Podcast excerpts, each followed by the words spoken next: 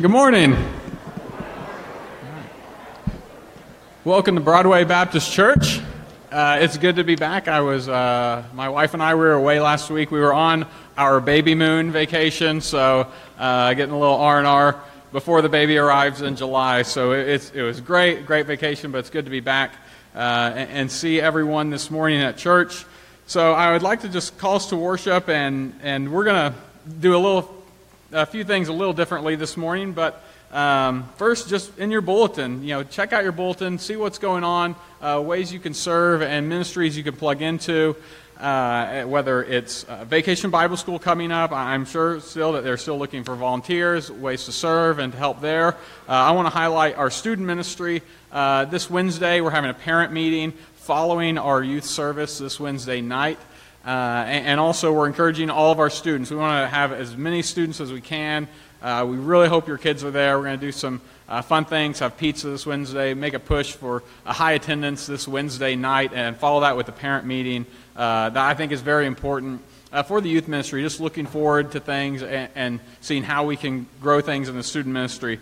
Uh, so check those things out in your bulletin. And also, if you're a guest, if you're a visitor, uh, we're so glad that you're here and that you chose to worship here this morning with us. And, and there's a place for you to connect. There's a tear off tab in the bulletin uh, where you can say, hey, I'm a guest, and um, just put in your information. We want to let you know that we are glad that you're here, and we want to connect to you uh, through that. And also, if you just have any prayer requests, any need, uh, let us know so that we can pray for you, so the church can be praying for you, so the church can, uh, can step up and, and serve uh, you. So we are so happy you are here to worship this morning. And this morning, uh, I'm going to give a, a, brief, hopefully brief, report on my trip to Boston.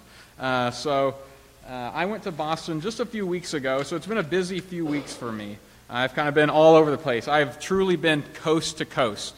Uh, from the Boston Harbor a few weeks ago to the Pacific Ocean uh, just this past week. So uh, there's been a lot going on, but I have an opportunity now to, to share about what the Lord is doing in Boston uh, and, and how we as a church can be a part of that. So, uh, Boston, it is one of the North American Mission Board SEND cities uh, S E N D, the Send City. Uh, and there's, I think, about 30 uh, of those that the North American Mission Board has. And Boston is one of the, uh, I would say, most important ones uh, in the North American Mission Board's list, in their mind. Uh, because Boston, it is the second most lost city in America. The second most unreached city in America in terms of percentage of Christians uh, it is only about 3% Christian. So you pick 100 people, you will probably only find, on average, about three Christians in the city of Boston. Uh, so I'm going to give you some, uh, some numbers, some perspectives, some things about what the culture of Boston is like, and then uh, lastly, I want to share about uh, the work God is doing. I, I, can't go over all the details by any means, but share a couple uh, of brief stories uh, about the churches and ways that we as a church can be a part of that work. So, the city of Boston, it has about 600,000 people, and I'm talking the city proper, within the city limits. Boston, the city limits, it's fairly small. So, 600,000 people in this city. So, it is a dense city. With, and that doesn't count the 300,000 college students, 300,000 college students in the city of Boston. So, so that population, it, it, changes, you know, when school's in and when school's out. Uh, during the summer, it's going to go down way, way down, but it, you know, come September, it's way back up. So about 300,000 college students. So 900,000 people total in the city of Boston and the whole metro. So once you get outside of the city, you expand to the metro, about 5.8 million people and only 3% Christian. I mean, that should strike us that, that there is a great, great need for the gospel there. And what's so sad uh, about Boston, that region, that part of the country, is where American Christianity is where it was birthed. I mean, you look at the historic churches, you walk around, you see these great uh, places of worship that are now empty. Uh, so there's a rich tradition and rich history of Christianity there, uh, but today so much of it is only a shell uh, of what was before. They lost the gospel. They lost the hope of the gospel. They lost the message of the gospel. And there are just empty church buildings everywhere. Uh, beautiful, beautiful buildings. Beautiful monuments are empty, uh, that are void of the gospel. Places that once preached the gospel, but now they may have 10 people that show up and the message preached is not the gospel. So it is eye opening. It, is, it, should, it should cause us to be awake to the fact that the gospel message must always be central in our churches here too. Because if we lose the gospel message, if we lose the, the missional focus of reaching lost people, our churches will do the same. So it is a stark reminder uh, of what it means when we lose the gospel, when we lose focus on being missional and reaching people. And so uh, that's just some of what's, you know, the culture of Boston. But uh, one very interesting part about the culture of Boston is that is extremely community oriented. We went to all these different churches uh, and visited the pastors of different churches across the city, and they're very neighborhood oriented. So, for instance, I live like near on the Hamburg side of Lexington, and uh, you know I know there's a lot of people in this church that live on the Beaumont side of, of Lexington. I still come over to Beaumont side, obviously for church, but we go to restaurants here, and you guys, some of you, maybe less frequent than others, you will go to Hamburg, the Hamburg side, to shop or eat or do whatever. In Boston, it's not exactly like that. If you're from a neighborhood, you may never go to another neighborhood. There are literally people that live in a neighborhood, they will never leave there their whole lives, unless maybe they go to a Celtics game or to a Red Sox game. But they will stay in their neighborhood their whole lives. They're self sustaining, they have everything they need. There's no need to go anywhere. So they are very community oriented and they're very tight knit. Very, very tight knit communities. And their identity as a people are based on the neighborhood where they're from. Well, I'm from this neighborhood. Uh, I'm from Charlestown, or I am from Jamaica Plains. Um, so, whatever it may be, that is where they, they really have so much of their identity in their neighborhood and where they're from. There is great pride uh, everyone's proud of their city, everyone's proud of where they're from. But Boston, it may be the most, and, and this is in, in, a sense good, one of the most proud cities uh, in America in terms of the people. They love their city, uh, they love it so much. So that's a big part of the culture. Is they, they are, their identity is very much in the fact that they're Bostonians. Uh, and with that also is the tradition of uh, the Irish Catholic background. So the people there, the religion, kind of the religious atmosphere is a lot of Irish Catholicism, but a very empty uh, Catholicism uh, in terms of practice. And, you know, it's Easter and Christmas and no, no time else, and also secularism, the university secularism. So that is the culture. This is the, uh, the, the obstacles to the gospel and the things that the pastors there that they're trying to see how can we reach these people these people that they love their city they love their communities uh, outsiders are not looked upon so well. It is tough for an outsider coming into the city. So the churches there they have a great uh, great challenge and, and, there are a lot of challenges with the culture. So one thing the, uh, the church there one of the churches there the pastor he's been the he's been there for less than a year, but he's in this neighborhood um, in Winthrop. So Winthrop is the area that he's in, and he met a family. And He said, "We're new. We're new to the neighborhood. We've been here less than a year." And this other family said, "Oh, we're new too." And he said, "How long have you been here?" And they said, "37 years." And they still considered themselves new because everyone else in that community has been there three, four, five, six, seven, eight generations. So, the great obstacles, uh, and that can just be one of them. There's so many obstacles and challenges in the culture. And one specifically uh, in terms of how can we help. Um, and, and, when we watch the Annie Armstrong videos, I mean, anything to do with missions, we always hear about the finances, right? Uh, that, that is always something uh, major that we encounter anytime we're looking to support missions. Well, financially, Boston, it's a, it's a whole other animal because Boston is very expensive. Some of you, I'm sure, have visited there, uh, you know, just to sightsee. And you go and you eat at the restaurants, and you're like, this is crazy expensive. It's so expensive. Uh, and, and, that's a big obstacle. That's a, a big challenge for the churches, uh, not just for church facilities and ministries within the church, but just for livelihood where renting a two bed a small two bedroom one bathroom apartment can be $2500 a month I mean, think about that. You know, $2,500 a month here, that's going to get you a mansion, basically. You're going to have a, a big old house uh, for, for rent like that. Uh, so it is expensive. And, and, that is a big challenge. And every single one of the, the pastors, they were honest about that. Like, listen, like, financially, it is tough. We have to stretch our dollars so far uh, just to, to do the ministries that we want to do. They have to be very creative uh, and, and, really steward that money well. So uh, that is certainly a challenge. But our Annie Armstrong giving, you know, that is part of that. But, you know, also, as I was there, I met with six different churches and pastors. And we can't partner with every single one of them. Uh, it, you know, we're not able to do that. But when you get all the churches in Kentucky, all the associations coming together, we can find ways to help every one of those churches. So if we can even partner with one church, that can go a long ways in reaching the city. And it is, those churches, it is a brotherhood. The churches there, the, especially the Southern, but not just the Southern Baptist churches, but the gospel churches, they are a brotherhood. Uh, and, and their mission is to reach the city. And if one church succeeds, they all succeed. Uh, because that is going to help their mission in reaching the city. So the gospel, it is advancing. Uh, I, am about to close. The gospel, it is advancing, and I just want to share two quick things about what's going on there and two of the churches uh, I visited with. One of those is Restoration Road Church, and the pastor is Joey, and Joey is the only native Bostonian pastor in that area of a Southern Baptist church. He's the only na- native Bostonian. He's got the accent, everything. I mean, he's everything you would picture in your mind of this guy from Boston pastoring a church. And uh, and in the last five years, they've baptized 37 people. Man, that's great.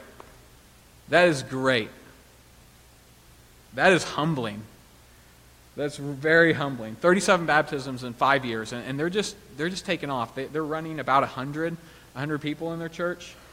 So they're reaching new people, they're getting new believers. And one amazing thing that God has done for them uh, on a financial side in terms of facilities, because they, they have this great church building, this big church building. It's old, and there's a lot of you know problems, and it's a challenge. But God gave them essentially. It was clearly a work of God. This was a three million dollar church building. Real estate is more there, but a three million dollar church building that God allowed them to purchase for three hundred thousand dollars. Now they still have a, a, a note on that, but that was a work of God. So God answered prayers. He gave them this, they would never be able to afford otherwise. Uh, and God is, is supplying them the things they need to reach their community. Uh, and that is a church that we could certainly partner with uh, in terms of whether it be a youth trip or uh, just a trip where we go, you know, beyond youth, college, whatever, where we can go and help. There's a lot of things at the church building uh, that they need help with uh, and that we can do and of course helping financially. And the last thing I want to share, the last thing I want to share, and I'm trying to be quick, um, is the story of Harbor City Church. Harbor City Church is in Winthrop, Massachusetts, and the pastor, his name is Jason. Uh, Jason and his wife Micah, they moved from Tennessee, and they left. He was pastoring a church of over a thousand people in Tennessee. He was the, the head teaching pastor called to go to Boston. So his church sent him, uh, and their church, that church is helping with, with that church plant uh, a great deal, but not, not alone. So he left pastoring a church of a, think of that, about that, having everything, pastoring a big church, a thriving church, to go to Boston and to minister. And so they're in Winthrop, Massachusetts, and it is tough. It is difficult. There are very few Christians.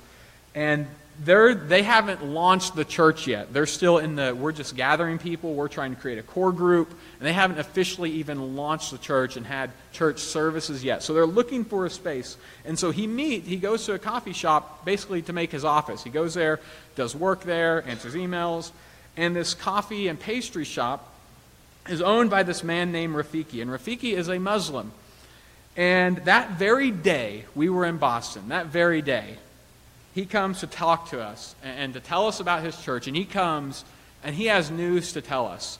That morning, he was talking with Rafiki, and the conversation started because of our group, the group that was coming there. And they were, he was asking questions, and they got to talking about, uh, about Jason's need just for a space, just for, he had, he had had roadblock after roadblock because he's an outsider.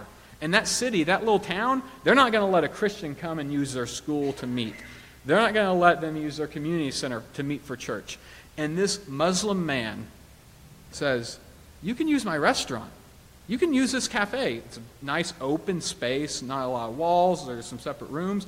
This Muslim man God uses and says, You Christians can use my space. That was powerful. The whole group, all of us, we, he's telling the story. We are in tears. This is, we are seeing God's power at work, that God, using unbelievers, people opposed to the gospel, saying, You can use it. So God is advancing the gospel even through people who are opposed to it. Now, uh, Jason, one thing we were all rejoicing is because this relationship is growing, and Jason's just saying, listen, we can't wait till the day we baptize Rafiki in his own restaurant. Because, and we, we believe it. We believe that God is at work and God is going to do these things. And these are the things that God is doing in the city of Boston. So we can pray for these people, we can pray for the churches, and uh, the work God is doing is great. So, about 10 years ago, there were less than 10 Southern Baptist churches in Boston. I think it was like five. Five Southern Baptist churches. Today, there's 77 Southern Baptist churches. And when I say Southern Baptist, think about that. Here, we're not the only evangelical gospel churches as Southern Baptists in Lexington, in, in Kentucky. They're in Boston, the Southern Baptist churches, they are about, not, not exclusively, but they are about the only gospel churches in Boston. So when you hear 77 churches, that's a majority of gospel churches. So 77 gospel churches, Southern Baptist churches in Boston today. And the goal is to have 300 by 2030. To have 300 churches. So we are a big part of that as a church, as a denomination uh, and we can continue to be a part of that. So uh, we have a part in that, and I just hope this is an encouragement to you, and that you say, "I want to be a part of that." You know, if we're doing a trip sometime, I want to go. I want to see. I want to invest. You can be a part of that. So we're very excited about that God's work. I think I went over time. I tried to go fast, but uh, I would like to pray, and then David, uh, the choir can be. Okay, yeah. So uh, I'll pray, and then and then we'll begin uh, through the music uh, worship. Lord, thank you for uh, your work in the cities, uh, your work in Boston, and how uh, you are using people from all over, people who have left it all behind to leave great careers, great jobs, great ministries to serve you, and how you are using people who don't even believe in your Son. To help advance the gospel through just providing a space for Christians to worship uh, how you are providing the ways financially for churches to make it and to serve their communities. And God, I pray that you would burden people in this audience, in this congregation, uh, for their hearts to, to be burdened for Boston, uh, to want to be a part of it financially or by going and seeing and experiencing these things. And, and may we as a church be faithful, faithful with what you've given us and as a, an association and as a uh, denomination uh, to see your gospel advance. Uh, we give you praise for the work. We pray for them today that their worship services this morning, even now, are, are filled with people, that people are reached, that people come to salvation uh, and know you, and that we can just be a part of this. That we are a brotherhood of churches, uh, all seeking the advancement of the gospel uh, to glorify Jesus. And it's in his name we pray. Amen.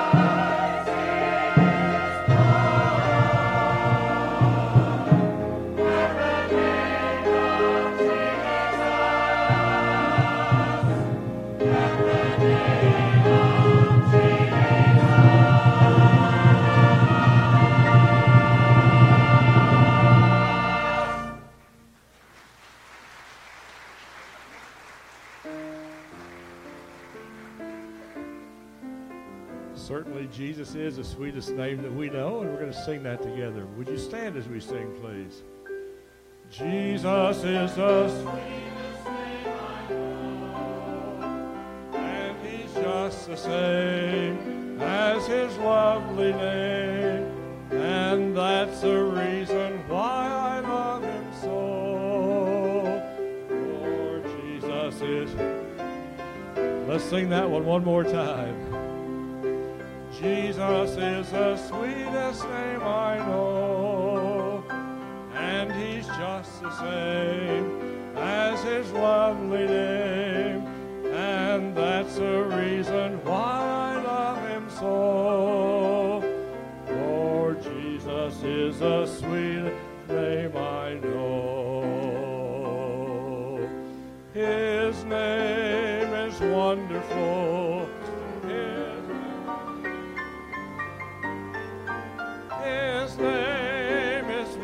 Wonderful,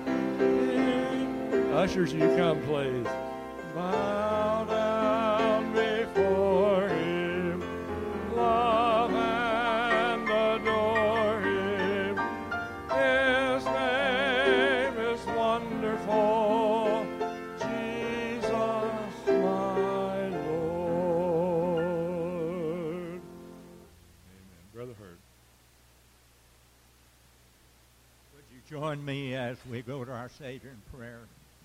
Father, what a wonderful experience this morning of hearing the great voices blending together, praising and glorifying your name. Truly you are worthy. Father, we cannot begin to praise you with all that is due to you. But thank you that we can be a part. We praise you today and thank you for the great salvation that you have made possible. For God so loved the world that he gave his only begotten Son, that whosoever believeth in him should not perish, but have the gift of eternal life. Thank you for that glorious promise. Thank you to be a recipient of that. And because of that love and grace and mercy, many of us here today have the assurance of the gift of eternal life. We pray, Father, if there are those this morning that do not know you as Savior Lord, that they might bow their knee before Thee today. Father, we live in a wicked environment, and our light needs to shine bright for Your glory. Help us, our Father, to be stirred within heart and soul this day as Your word is proclaimed to us. And may we see our city in its lostness, Lord. Such a small percentage of us that are believers and followers. Help us, Lord, to be light in the darkness today. Help us to demonstrate, demonstrate where sin abounds, that grace did more abound. Bring the victories, Lord, that you would have brought here this day. We pray in the name that is above every name, Jesus Christ, our Savior and Lord. Amen. Amen. And as you're seated, we're going to sing the song this morning during the offering called Day by Day. Let's sing it together.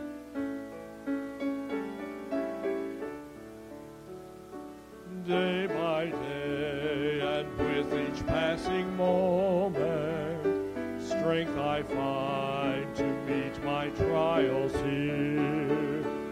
Trusting in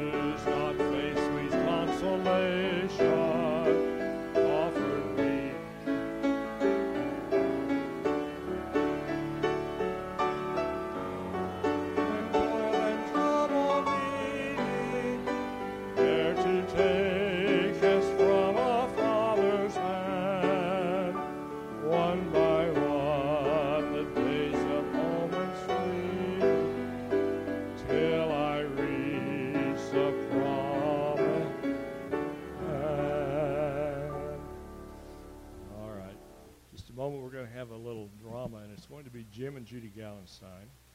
And I'm going to encourage you not to leave. Come on in if you're outside. Come on in right now. But once this starts, please don't leave or come in during the drama, okay?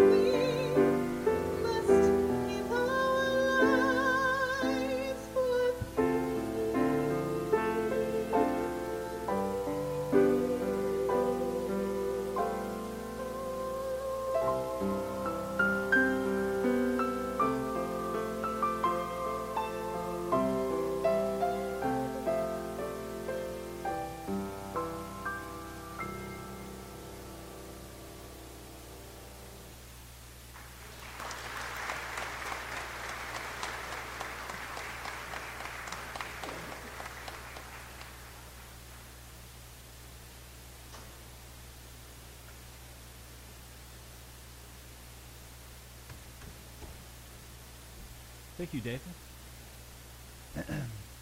Who here's ever been to an African American church?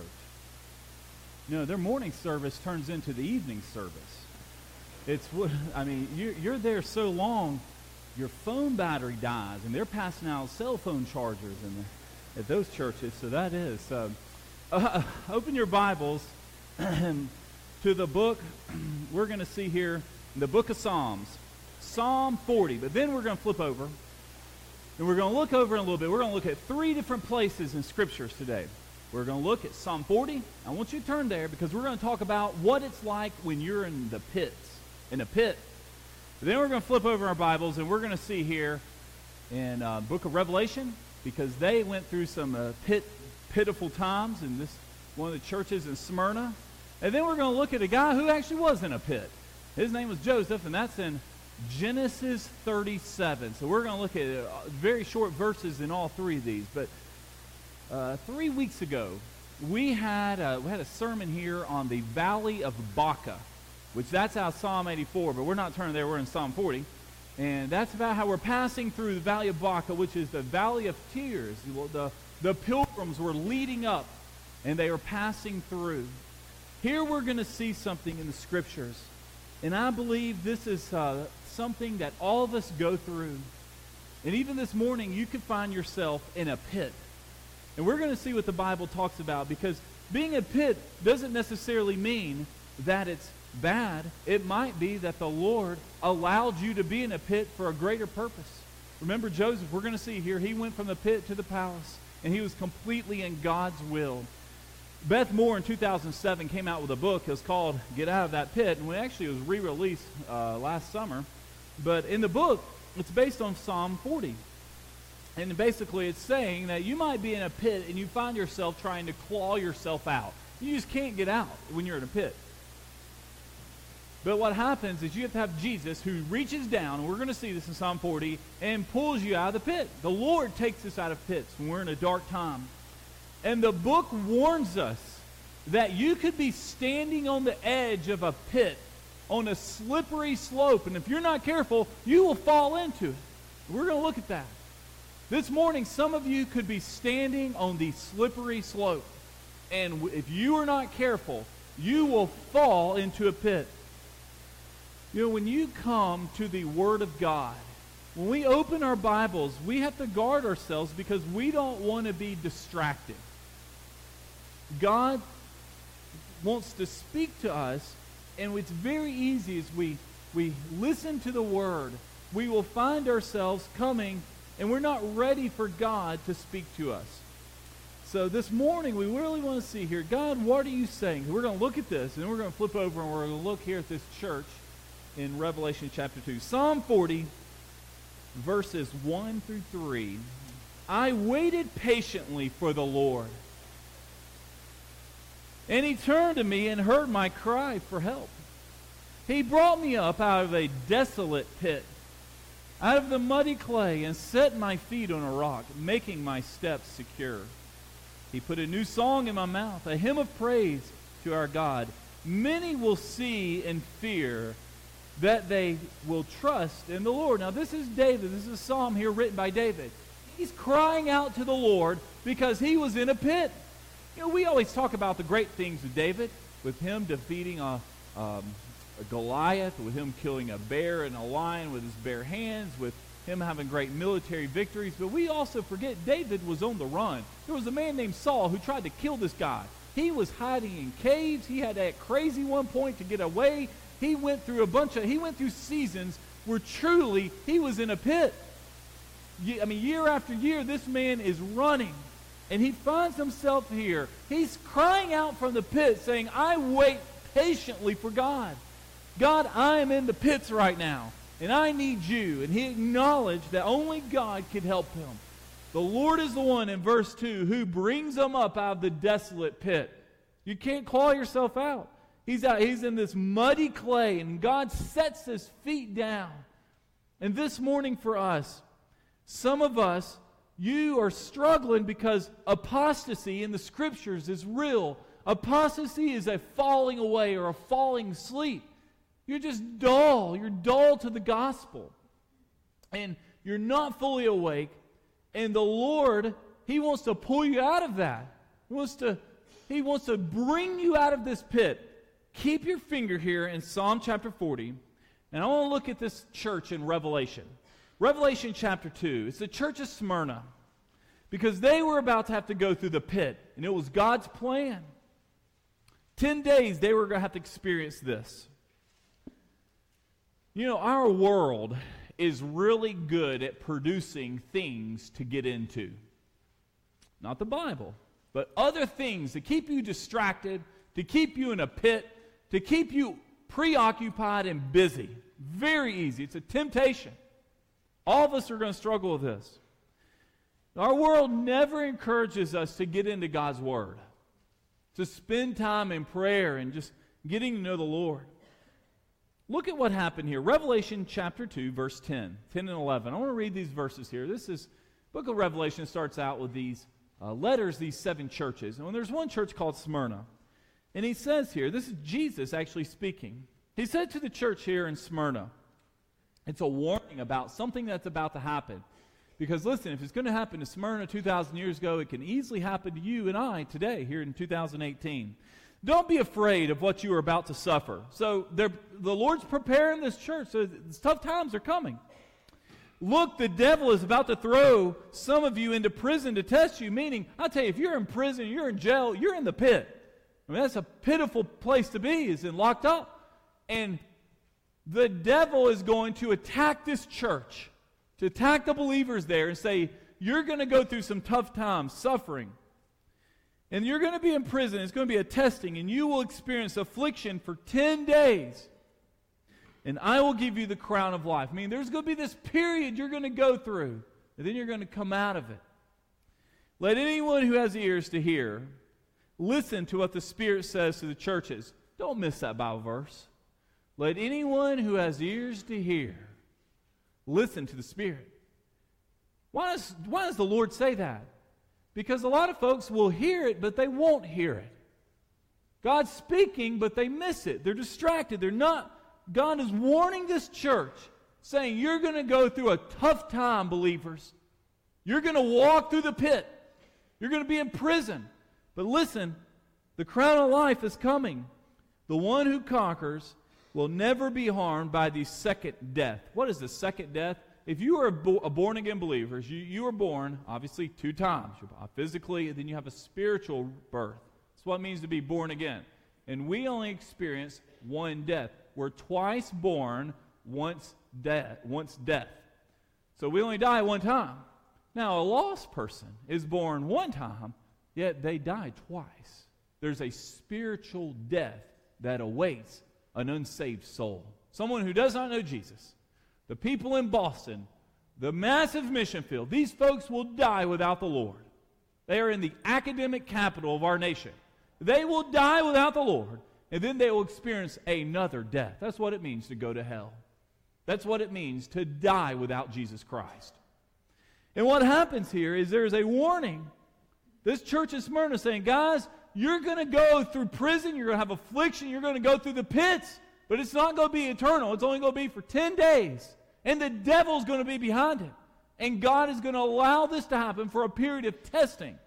But there's a crown waiting for you. So that's a picture here of a church that church of Smyrna, they are passing through the pit. So look, look up on the screen here. I have some pit principles. This is what the pit means. When you're in the pit, it is easy to have a pity party. You are literally there and you just feel sorry for yourself. It's easy to become depressed. It's easy to feel like the world is caving in and collapsing around you, that no one cares, and you just you become bitter, you complain, you gripe, woe is me. That's a pity party. You have to re- you have to recognize if you are a negative person and you find yourself complaining all the time, stop and say, Am I in a pit?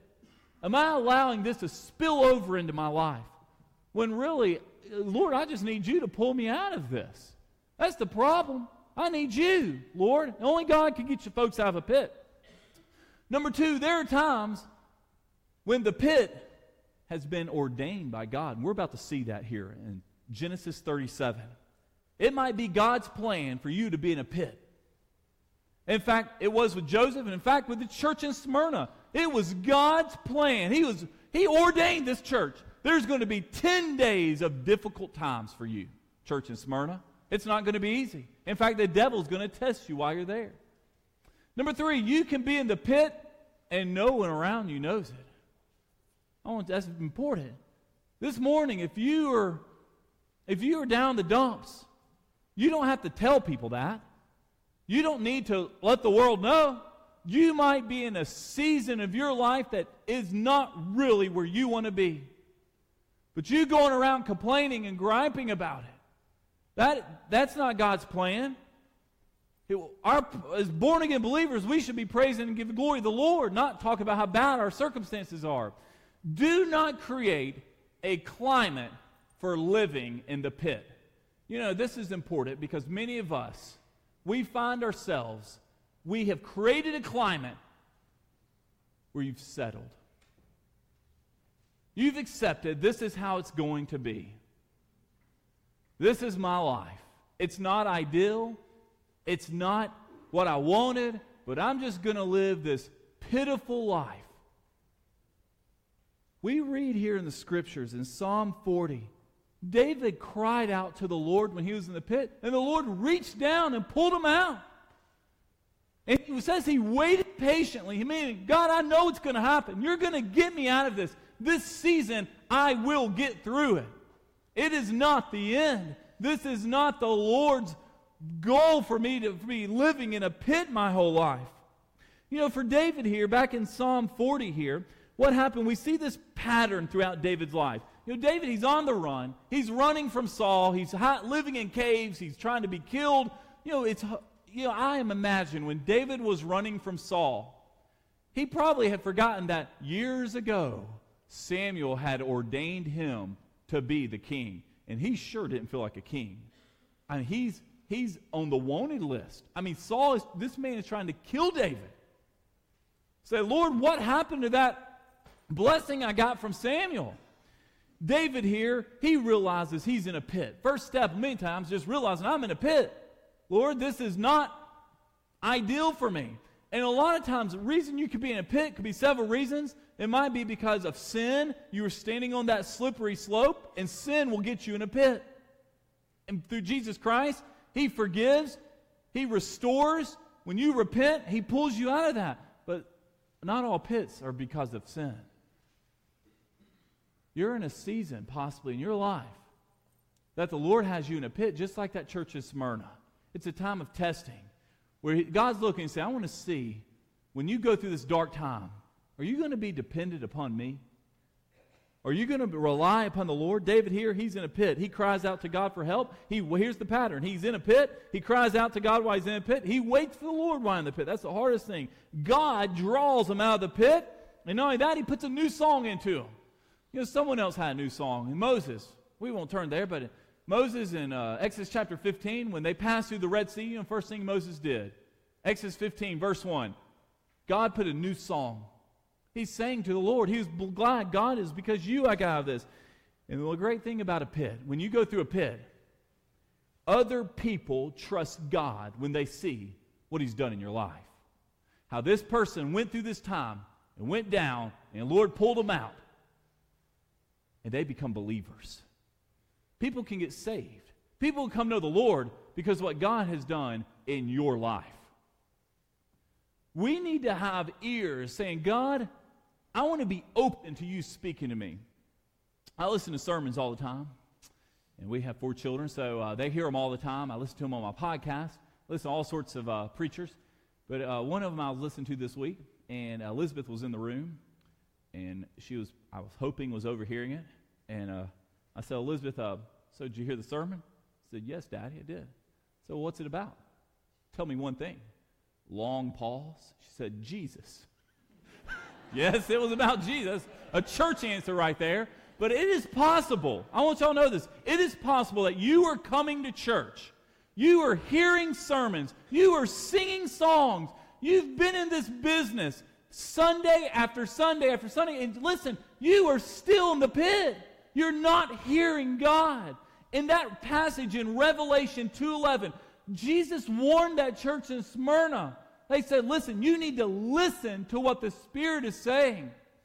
If you are here, this is what the Spirit's saying to you. This is your message from the Lord this morning. If you are here this morning on worship, God has ordained that the first day of the week, which is Sunday, is His day for the Lord, the day you come and worship the Lord. If you come to worship and you hear God's word preached and sung about and uplifted high, and you give your offering, and you come wanting to hear a message, and you're just nothing, dry, emptiness. There's just, there's nothing there. You really have to say, Lord, am I in a pit? What's wrong, God? And maybe you need to be crying out to the Lord. Say, God, help me hear from you. Do you want to hear from God? Do you want to experience the Lord in your life? One of the reasons you might not be is because you're distracted. You're in a pit and you're down there having a pity party and you're having a great time and you've completely forgotten that you're even stuck in a pit. That is where the devil, I mean, you've got climate control. You've created this great environment of misery. Misery loves company. And you're stuck down there and you've forgotten that this is not where the Lord wants you. God wants you to come to His house with an anticipation. Folks are going to get saved. God's going to speak to you. Church is going to be an incredible, God honoring service. It's about the Lord. There's a sense of excitement. It's not a funeral service, it's an exciting time to come to the Lord. He is alive, He's risen, the tomb's empty.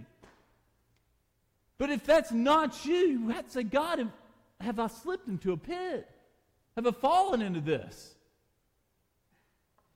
David's crying out. He recognized this isn't, what am I doing running around in a cave all the time? God, this is wacko. I'm, I'm supposed to, you have ordained me to be the king of Israel, and I'm going cave to cave hiding from Saul. Flip over in your Bibles to the book of Genesis. First book of the Bible, Genesis 37. I want y'all to see this story. If there's one, if there's a story about a man in a pit, it's Joseph. You need to know this Bible story. You learned this in Sunday school, and you need to study it today. I want to tell you about Joseph. Joseph was one of these guys that had a bunch of brothers. Had, uh, Jacob had 12 sons. Joseph was number 11. And Joseph was, this is why you should not show favoritism to your children. Joseph was the favorite of Jacob. Joseph received a coat of many colors. God spoke to Joseph in dreams. And Joseph was one of these guys. When you're the youngest, you know, I'm the oldest, Sherry and I are old, so I don't know. If you're the youngest or next to youngest, you know what it's like.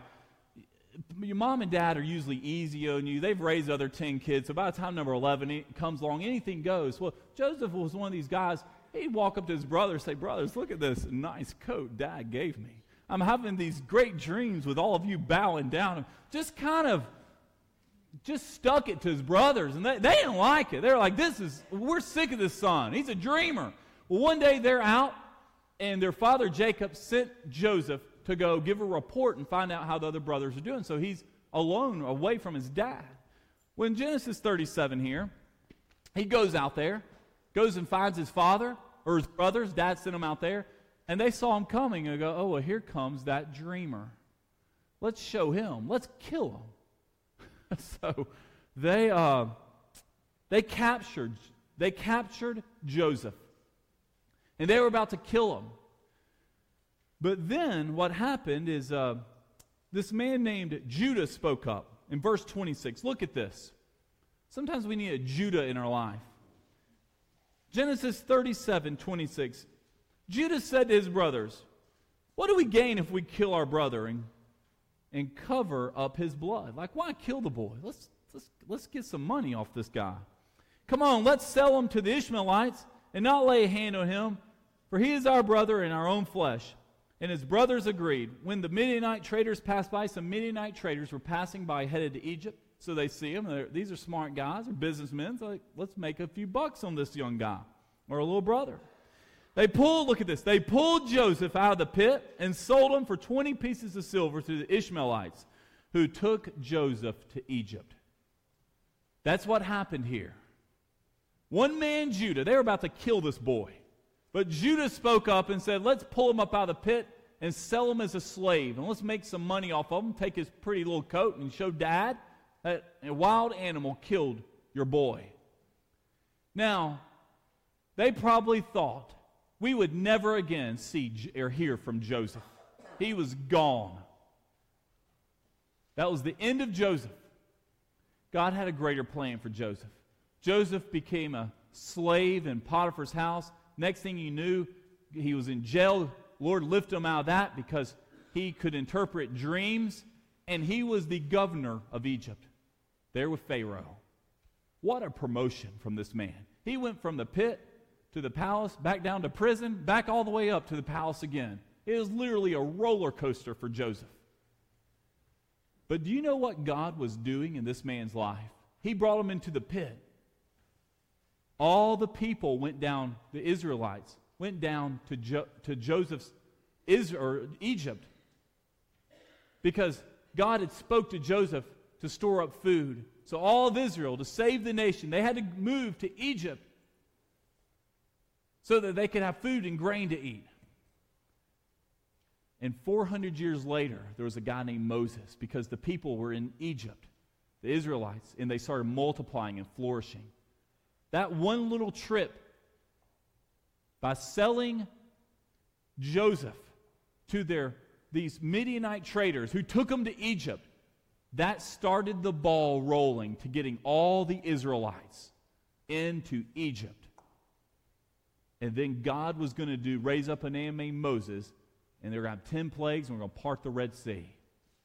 God's plan was for Joseph to pass through the pit and to go in the pit. It wasn't an accident. Joseph was one of the few people in the Bible who we see who never sinned. Never do we see J- Joseph was a man of integrity. He constantly served the Lord. Even when he saw his brothers again that sold him as a slave and threw him in a pit, he wasn't bitter or angry with them. He forgave them. Now we see this guy here, Joseph. And you may be in a pit. But just like Joseph and David, we don't stay in pits. You should not be staying there. God's plan for Joseph's life was to rule Egypt and then Israel. That was God's plan for him. His, the pit was not his plan. You know, when you're in a pit, I want to share, even when Joseph was in the he continued to minister other people. When he was in Potiphar's house, he was a man of integrity. Potiphar's wife was trying to sleep with him. He ran away, even lost his coat. He was in prison he accurately served and actually helped break up fights and helped serve the other prisoners. He was such a good prisoner, they put him in charge of the prison. I mean, he was just a, a godly man. And while you're waiting patiently, if you're in a pit this morning, we continue to minister to other folks. Our former interim pastor here, Rick Shannon, you know the past month he's been down the road here at St. Joseph's Hospital. He had surgery, he got infection. He's been there a month. I got a phone call, text message, sorry, then phone call later from him. He's ministering to the other uh, patients there at the hospital. And he got to know somebody that needed gas. And so they're from out of town, they just need help. Now, our church was able to meet that need for them. And I thought, what a godly example. You know, if you've been in the hospital one month, you probably feel like you're in prison. You're in the pits. You want to leave. You want to go home. But instead of having a pity party and thinking down about yourself, you're saying, God, I might be here, but I want to serve and minister to other folks. There's always someone worse off than you. So look up on the screen here. Here's what we do. If you are in a pit this morning, here's our takeaway principles the pit principles. If you're in a pit this morning, this is what you need to do. First of all, you need to acknowledge that you're in a pit. You can't be in denial. You can't pretend everything's great when church is not. You know, the first way to get saved is you have to realize you're lost. The first step to getting out of a pit, you have to realize I'm in a pit. Things aren't going great. But God, I'm going to cry out to you and you will lift me out of this. Number two, you don't, don't believe where you are is permanent. This is not your final destination. You're, if you're having difficult and dark days today, or you're in that season, you realize, Lord, you are great. This is not my permanent home. This is not where I'm going to stay. Number three, only God can lift you from the pit. You cannot, like Beth Moore said, church, you cannot claw yourself out of the pit. Can't do it. God lifts people out of the pit and sets them on the rock. And we cry out to the Lord say, Lord, I need a lift. I need you to pick me out of this, whatever I'm going through, whatever disease I'm battling, whatever setbacks I have in my life. Lord, I need you. Number four, your pit experience makes you rich. It does. Spend it on a fallen person. Your problems serve a purpose. Your problems serve a purpose. Now, I want to tell you if you're going through a pit, if you're in a tough time right now, use that to minister to someone else. Be a blessing in someone else's life. God has allowed you to experience the pits and the disappointments and the problems you've had for the very purpose to minister. Do you know, you think about Joseph. If anyone was able to minister to other fallen people, it was Joseph. He knew what tough times were like. So when God told him seven years of, of famine are coming, you need to save up. If there's anybody say, Lord, I believe you, because I've seen you work in my life. I was once thrown in a pit, got pulled out my brother, sold as a slave, then I'm in the palace. Potiphar's wife had a run in with her, got thrown in jail from that. Then you lifted me out. I mean, it's just a roller coaster in his life, up and down. He has seen the Lord work. And Joseph says later on in the book of Genesis, he says, What was meant for bad, God meant for good. There was a greater purpose. Don't waste your pit experience pit experiences make you rich. It forces you to depend on the Lord. You're completely dependent. That's, that's my phone. Told y'all, African American church just keeps on going. Battery's going to die. Jesus lifts you out of the pit. He is your Judah. We're about to have our invitation. This is what we want to end on today. You're in your pit. Remember Joseph. Judah came along. He's the one that says, Hey, Let's sell this guy. Let's, let's get some money off of him instead of just killing him here and let him starve to death. You know who came from the lineage of Judah? Jesus did. Jesus is actually described as the lion of Judah. Some of you need a Judah experience where you need someone, Judah means praise, where you need someone that, even though Judah had ulterior motives, he lifted them out. If you are here this morning, listen, church, and you've never been born again, if you are stuck in a pit, you've never been saved, Jesus pulls you out. That's what it means to be born again. Jesus Christ pulls you out of the pit, He saves your soul. He's saying, This isn't your permanent home. This isn't for my people to be living in a pit all the time. Now, you might fall in a pit, you might go through a pit, but your home isn't the pit. Our home is in heaven. Our home is a relationship with the Lord. Our home is having excitement and passion of knowing Jesus. If you do not know Jesus, you need the lion of Judah to reach down and pull you out. That's what it means to give your life to Christ. Some of you this morning, maybe it's you, you're in the pit, and God's speaking to you saying you need to get saved. You need to be pulled out. Let's bow our heads. I want to pray for you. Lord, I pray. If there's anybody here this morning, and they have never been pulled out of the pit by the line of Judah. And they've never experienced salvation from you, Jesus. Lord, just like David cried out, Lord, you answered that prayer. You heard that. Lord, speak to us this morning. Help us see that you have a greater life for us, not one of misery and not one of failing to hear your word. Lord, help us respond to you. Lord, you've called us, you've equipped us, you've, you've equipped us into being born again believers. Just like Joseph, wherever we're at, Lord.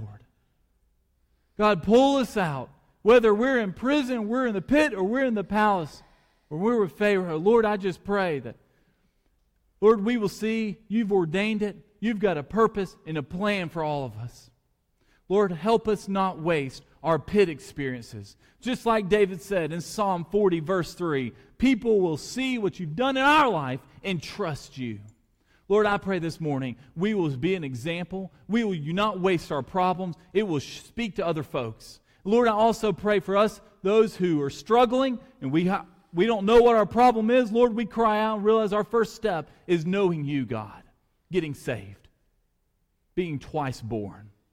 Lord, I pray this invitation. Lord, this dynamic worship service we've had, Lord, I pray we boldly respond to the gospel. Set us on fire. Give us a passion for Boston. Give us a passion for you. Give us a passion for Lexington in reaching our communities and neighborhoods, reaching our homes. God set our hearts on fire. We don't want to come in church with a dull mind. Lord, I pray if there's anybody here, they need to get saved. I pray they boldly walk this aisle and take my hand and say, I'm ready. Today's the day. Lord, we give you this invitation. In Jesus' name we pray. Amen. We're going to have our invitation. We close every worship service here with invitation. I want to invite everyone to stand. We're going to sing just as I am. If you want to make a decision this morning, I'll be standing right front.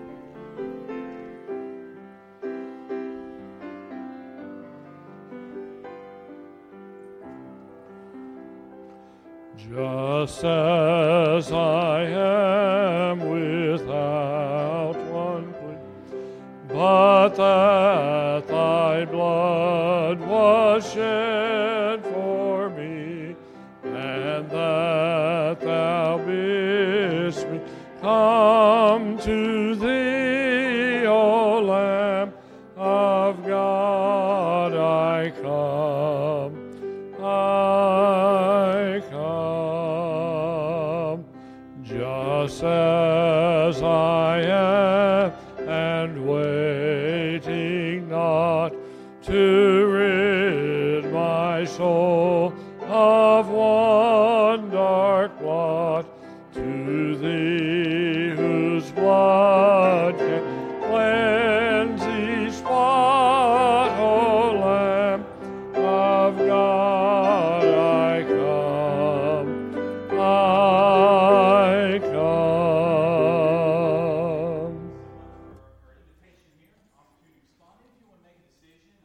Always stand out back. Uh, you have a little information card. If you want to know more about joining our church or make a decision, you just fill it out and you can hand it to me. And uh, Brother Hurt or I certainly follow up with you this week. I want to remind everybody a couple of things going on this week. Uh, this coming Wednesday, we're starting a brand new Beth Moore Bible study. So it's a ladies' study uh, led by Miss Adrian Carroll. So it's called the Family of Jesus. Is that right? So it starts this coming Wednesday at 6:30 there, and the, just go into the um, fellowship hall right there, in one of the rooms off to the side. So uh, definitely will invite folks to that. Uh, a great way to um, uh, you know connect to. I think it's a seven-week Bible study. Next Sunday, I want to let y'all know we have our we have a partnership with Mary Todd Elementary School, and that's going to be next Sunday. We're going to highlight that. The principal and one other teacher is going to be coming and speaking, but I'm going to be sharing a message really about what public education, how it was started. And it's not going to be all about public education, but you know churches and Christians started education. We are, as believers, we are in the education business, and we educate folks about Jesus. So I'll be sh- preaching about that. It's a great Sunday. You don't want to miss it. So I want to certainly invite you to that. Our Wednesday night study, we're starting a one month study on the crucifixion. So we're going to be looking at that uh, about Jesus dying, and that meets up here in Sanctuary at 6:30. So those are some of some of the great things going on here at Broadway this coming week.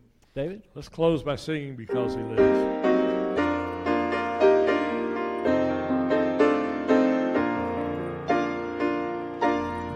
Because